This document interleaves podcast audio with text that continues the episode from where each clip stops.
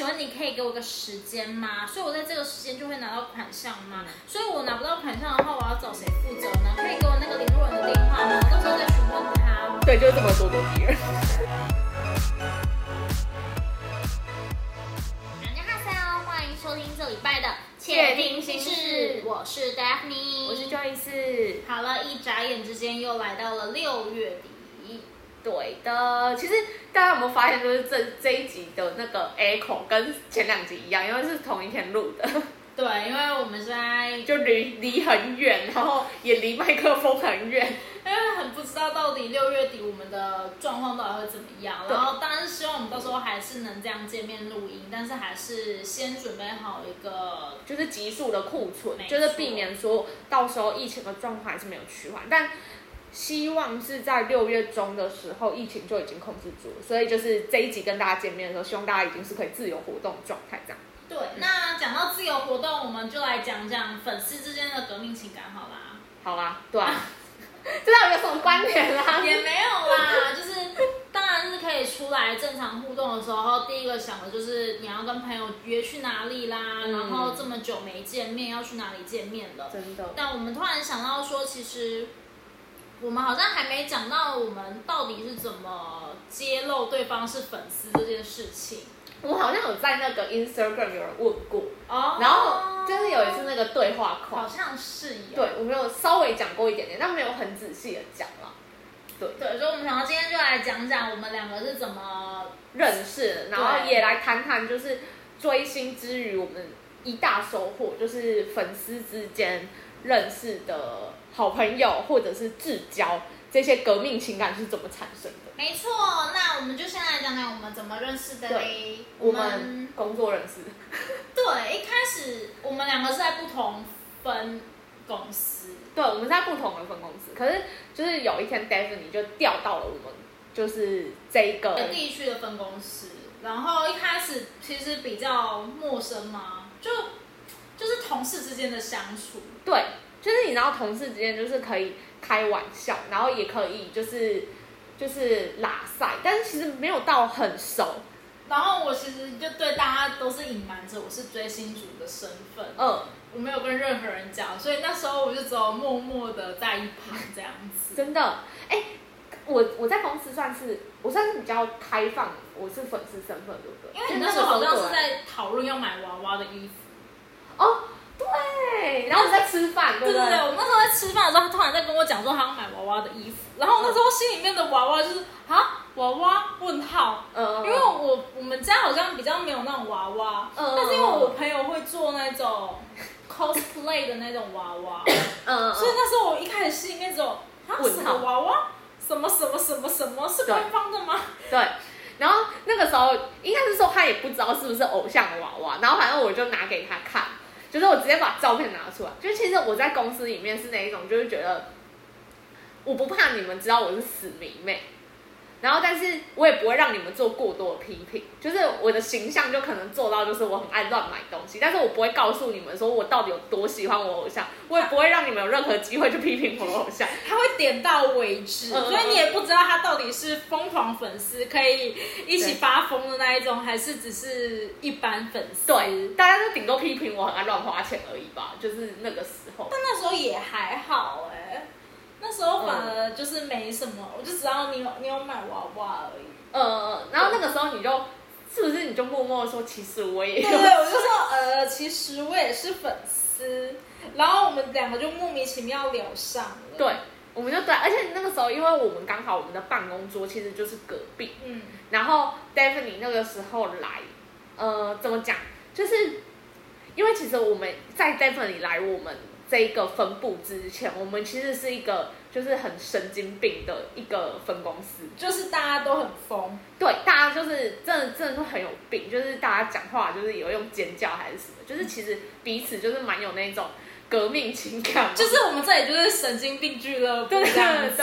然后那时候我们就很怕吓到 Daphne，因为。想说就是他初来乍到，然后那个时候你也算是公司的新人吧，就是我们很不想要，就是让大他觉得说，哎，公司的同事怎么都怪怪的，所以就是一直都很含蓄，他们都非常非常的震惊。然后我那时候想说，哇，这间公这间分部的人怎么都这么的震惊形式呢？对，然后就是。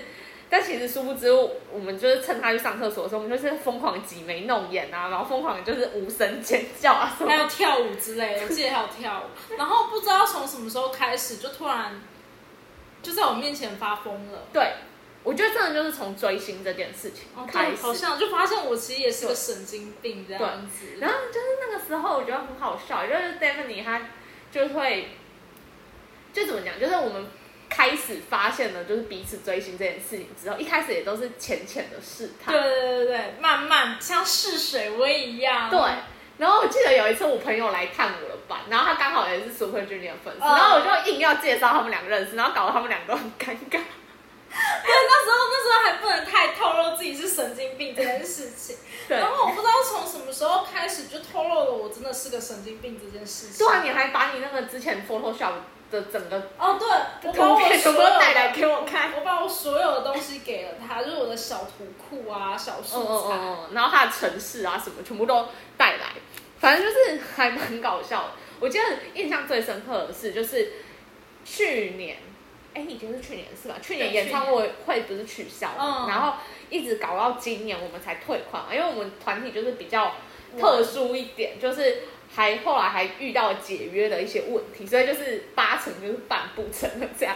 对，然后我还记得 d e f i n i t e 就是很生气，他还找了一个空档，就是帮我打电话去骂主办。哦，对，因为我这我这个个性就是觉得说，反正呢，如果我不生气，我不认真的跟你沟通这件事情，你好像都觉得能含糊带过。对，我就觉得那主办方太过分，怎么可以不还人家的钱，还不给人家时间说清楚？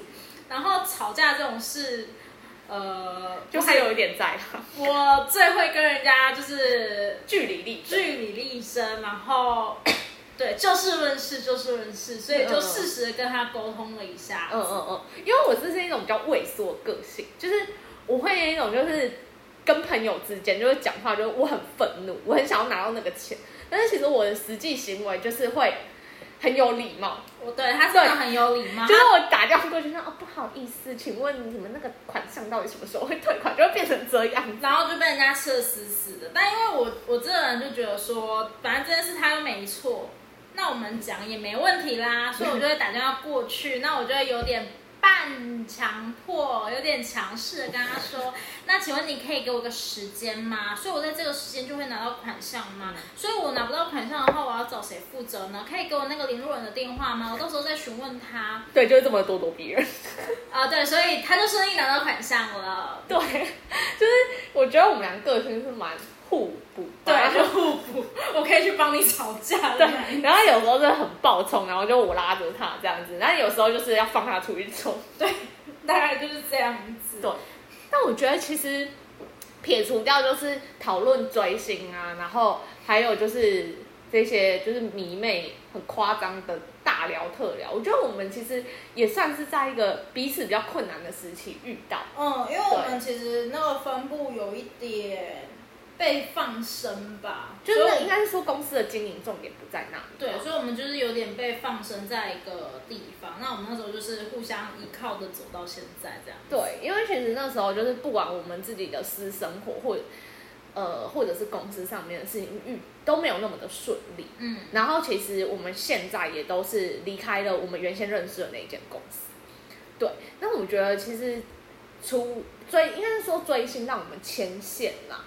对，但是其实实际上，呃，发展到最后，其实追星不是我们的主轴，变成说我们两个人相处是真的是朋友，就是可能会彼此关心彼此的生活啊，或彼此工作状态，甚至是可能现在疫情期间，就是你知道那天超感的，就是疫情还没有爆发之前，就是 Daphne 还有一天他就敲讯息给我，他就说：“哎，你早一天来我家，就是我买那个口罩的那个。”就是口罩的那个套在支架，支架，忘记是什么东西，反正是口罩支架，就是要给。然后说，不然我看这个疫情要爆发，就是不知道哪一天，就是我们要一直戴着口罩什么的。就是我觉得我们就是已经可以到，就是彼此关心彼此生活的那一种状态。然后有时候看到彼此很穷的时候，有时候会跟对方讲说：“看你会不会最近很穷啊？你还好吗？你还你过得还好吗？你公司还好吗？怎么可以这样子？”嗯嗯，对。那我觉得追星就是一个契机，对，一个契机，对对。那因为也是个性还蛮互补的，所以才可以一直走到现在。真的，而且我觉得我们其实蛮奇遇的啦，因为其实我们认识时间严格来讲不算很长。嗯，我们其实认识时间蛮短，而且就是蛮刚好的，因为我算是比较临时被调去那个分部。哦。那时候其实。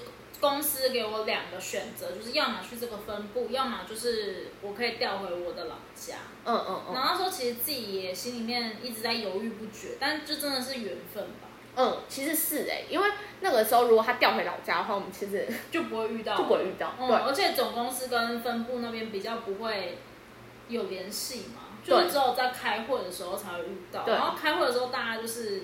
就是比较专注在听老板讲什么，对，比较不会私下联系。结束之后，我们就会快速飞奔离开这种公司，对，所以我们基本上也不太会认识。对，所以其实就是一个契机吧，对，一个契机。嗯，然后一直到现在，其实我们一起经营了这个 podcast，我觉得。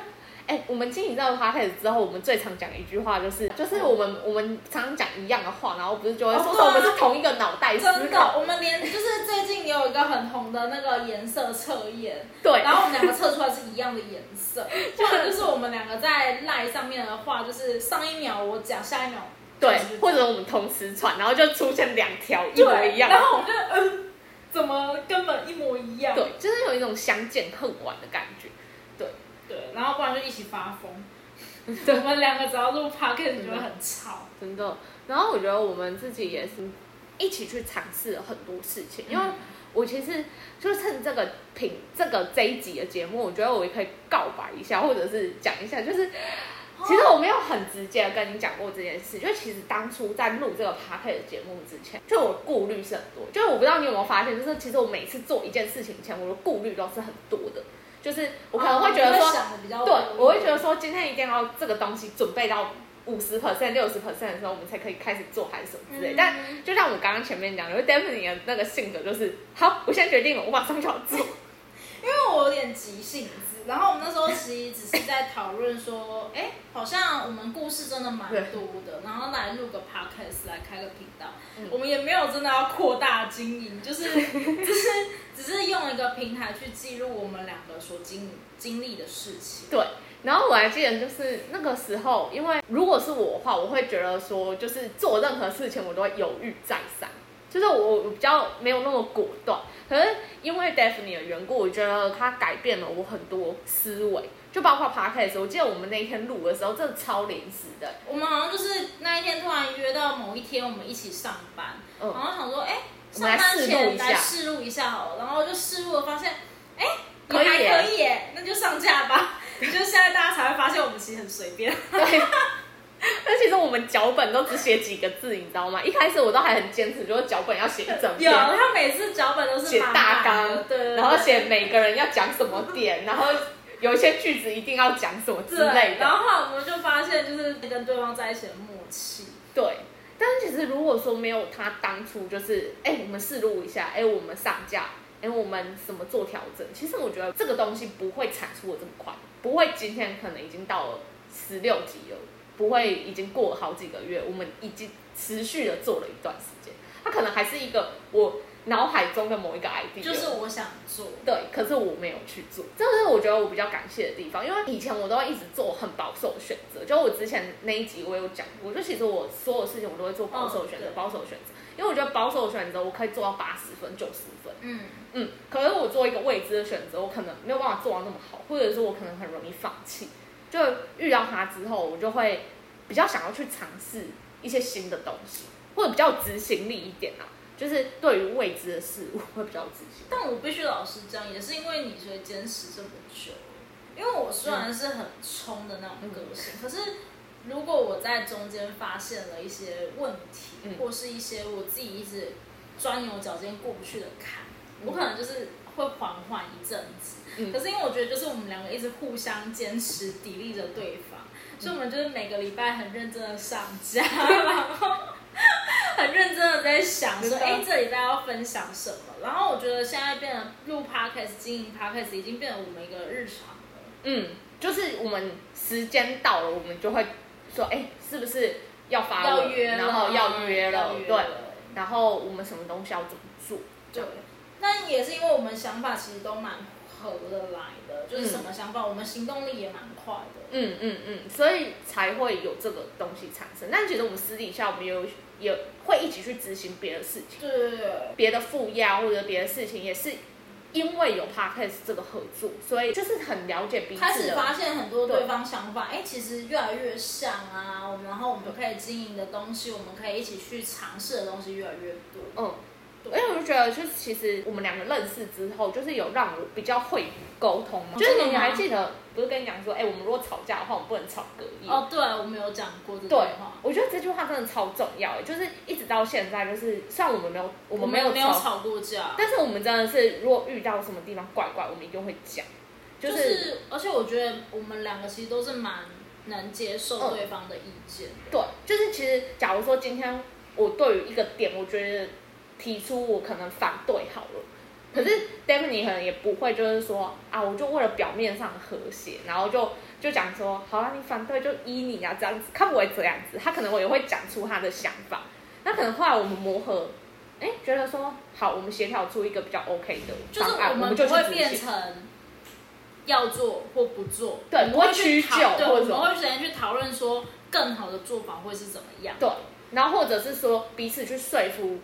对方说自己的想法是怎么样呈现？对，然后而且我们会是决定了之后，我们就不会觉得哪里怪怪，我们不会心里面有一个改有改有的感觉。对，就是有有些时候，就是我就跟就是你知道我们这样子没什么脚本来讲，有时候也会失言呢。就是失言，有时候就会觉得说自己听起来蛮好笑，可是我是那一种，就是听一听就觉得说 不行，这个东西好像。怪怪的，不能播出去。他就跟我说：“嗯，我觉得这集这一段还是剪掉好了。”对，然后我就说：“好，那我回去剪看看，如果 OK 的话，你先听看看。”对对对对对，就是我们不会就是为为了一些就是枝微末节的小事，然后就卡在心里，然后不讲什么，就是蛮变得蛮直接，可以去讲。我要讲好沟通是这个。对啊，就是我们不会有什么东西卡久了，就变成一个大问题。真的，哎，卡久真的会变问题，就会让人就觉得说，哎，都是我在让你，都是你在让你，就很多人都这样就吵架。那我们两个就是比较有话直说，可是我觉得也是因为怕开始，所以我们尝试的东西越来越多。真的，就是变得比较敢去伸出自己的触角。嗯，对，就是包括其实经营社群啊，经营 p a r k 这些东西对我们来讲都是新的体验。但是我觉得。因为接触了这件事情，我们也蛮愿意去吸收新知的。这个对我们来讲也是一个很棒的成长吧。嗯，学到蛮多东西的。对，所以其实我觉得追星这件事情很神奇耶。讲有趣一点，说实话，我们也不是追同就是我们也不是同一个家的粉丝，然后我们的就只是同一个国家而已，但是性格性质也不一样。对，我们追我要讲就是我们追星的风格也不一样。对，所以说我们其实应该是。即便照彼此来追星，也不会有这么密切的合。但我觉得其实就像是很多人说，呃，好朋友不能变成好同事，因为不能一起工作。可是我们其实是从同事慢慢变成朋友。嗯。所以其实我们的工作方式其实本来就已经比较，已经在公司磨合过。对对对，已经在公司磨合过。那我们也互相知道对方的工作方式跟我们自己的工作方式，哎，其实蛮合的。嗯。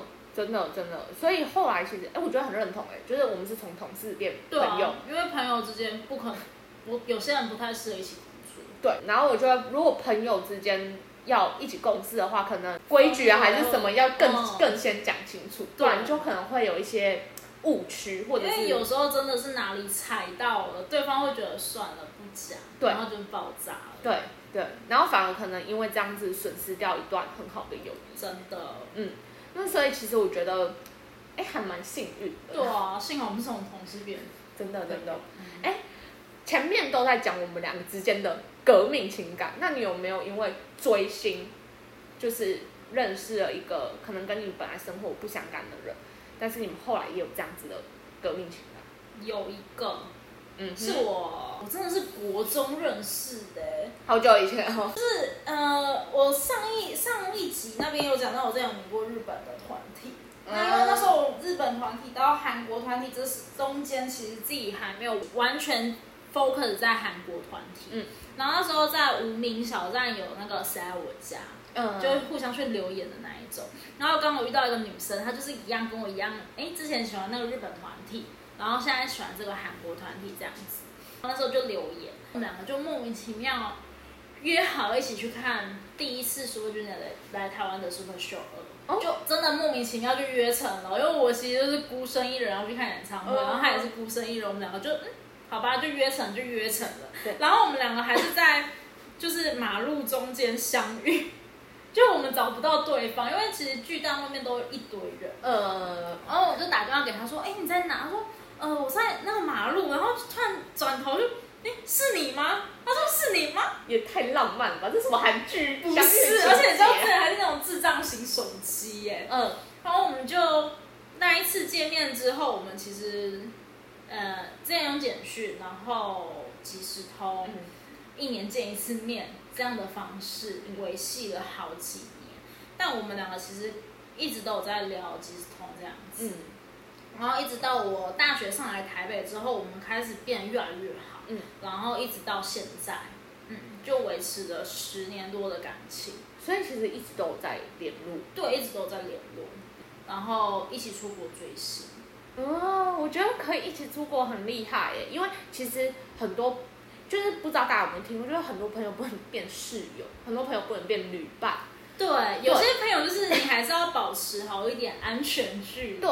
有一些朋友只是适合在你家门外，在社交场合是朋友而已。但是你如果说哦要住在一个空间，或者是一起去三天两夜、四天两的话，对，其实是很有很多都会吵架。对，所以我觉得你可以遇到一个跟你可以一起追星的迷妹，其实还蛮幸运的。就是觉得蛮蛮庆幸，因为很多人其实追星朋友很多，可是你说哎他有个特别好的吗？好像也没有。嗯，但我其实追星朋友不多，嗯，但我觉得就是哎，有一个其实那就足够了，对，蛮棒的，真的，对啊。那你嘞？我自己其实我比较想分享是我高中同学，我们我觉得我我我们两个都是属于很有迷妹基因的那种哦。但是其实因为我高中的时候不太追星，但是我有那种隐性的迷妹基因，就是。一直到大学的时候追星，然后那个时候我觉得也还蛮妙，就是我们高中就蛮好，然后也有一直在联络，然后后来出社会之后，其实我自己觉得我的事业运没有很好，所以就是呃一直的状况就是属于起起伏伏的。那刚好我那个朋友的状况也是这样子，然后有一段时间我们就住在一起，然后住在一起的时候。我就推坑他，就是入坑我现在的这一个。哦，你好像有跟我讲这件事情。对，就反正蛮好笑，就是呃那个时候他其实已经有自己在追的偶像，然后我还推他入坑我们这一坑。那就因为呃我推坑了他之后，就是我觉得有因为偶像的这个东西，让我们减少一些压力。嗯，就是可能减少一些同住的压力，减少了彼此工作上的压力。我觉得这个是有差的。因为我出社会之后，我不知道你是不是这样的，因为我出社会之后变得超爱抱怨。我觉得我这我也是，好负能量。我以前是告诉自己说不能抱怨，因为抱怨不能解决事情。对。然后出社会之后觉得不行，真的太不爽了，我一定要讲一下，骂天骂地。就是我觉得在可以正的正能量输出很多资讯给身边的朋友，或者输出一些正能量给我们的听众的同时，其实我们也发现了很多负能量在我们实际的生活里面。那实际的生活里面所散发负能量，一定是你身边最近的朋友会接收到。那我觉得那个时候，因为我们有一段时间住在一起，接收到的是他，然后他的负能量接收到的是我。对，那我觉得因为。我们同追同一团的关系，我们至少有一个调剂的东西。那后来，因为我朋友他就是他人生的规划吧，他觉得说他的事业想要有一个喘息的空间，所以他就暂停了他台湾的工作，然后到韩国去念书。嗯，然后我人生的第一次追星也是飞到韩国去找他。哦，对，然后去旅游，然后那个时候他其实也没有那么的幸运，就是他在那边求学又遇到了一些学籍上面的问题，所以其实他在那边也过了蛮辛苦。那个时候我也不知道为什么我有勇气飞去找他旅游，因为照理说我是一个一直躲在台湾里面，就是比较畏缩、不敢跨出去的人。我觉得我人生最大的挑战就是一个人从云林来台北生活了七年。就是真的是已经跨出我舒适圈，然后又跨出舒适圈去韩国。对，就是我没有想过，就是我还要再跨出更远的地方去，呃，不同的国家。但那个时候就是因为他问我说，哎，我自我在这边学籍也有一点问题啊，可能有一些时间是空下来的，那你要不要过来找我？然后我就答应了，哎。我觉得，我觉得那是一个很神奇的力量。就当然我去那边，我也有追星，嗯，就是他带我去很多地方旅游，然后很多店追星。对，因为我韩文一窍不通，对，可能连那个就是你好都发音也不太标准这样。对，我就一个人就去了，然后我就觉得说，天啊，这一段友情除了是我们从高中累积的，其实偶像也帮了很多忙，就是因为追星的这一层关系，让我们其实。也很了解彼此的一些兴趣啊，或者是说这个兴趣的东西是可以去润滑我们生活里面很多不愉快跟负能量。因为我觉得人跟人之间，就算朋友好了，很多时候时间过，我们开始生活没有交际，我们开始没有东西可以聊了，或者我们慢慢单调。对。可是偶像的出现，就是帮我们增加了很多话新的话题性啊，然后讨论性、疯狂度也好。其实都是帮助我们跟朋友之间有更多的话题，真的真的。而且其实不要觉得说，其实呃没有偶像人就没有友情，因为其实有一些朋友啊，我们可能是我啦，就是也可能因为同一个偶像而认识，但可能后来有些人离开了嘛，有些人可能不追了，或者是追别人，但其实他不会去影响到你的友情哎。就是我觉得真的能沟通的朋友，就是他反而会很慎重的跟你讲说，我觉得我可能要退坑了。可是你们两个其实是还是朋友，对，就是你也可能很很能理解他。然后最后你会发现说，这些朋友其实已经是真实生活中的朋友，就是你们是可以彼此关心彼此的工作啊，彼此的呃真实的生活啊，然后健康啊等等，不只是。不是只是追星的那一种。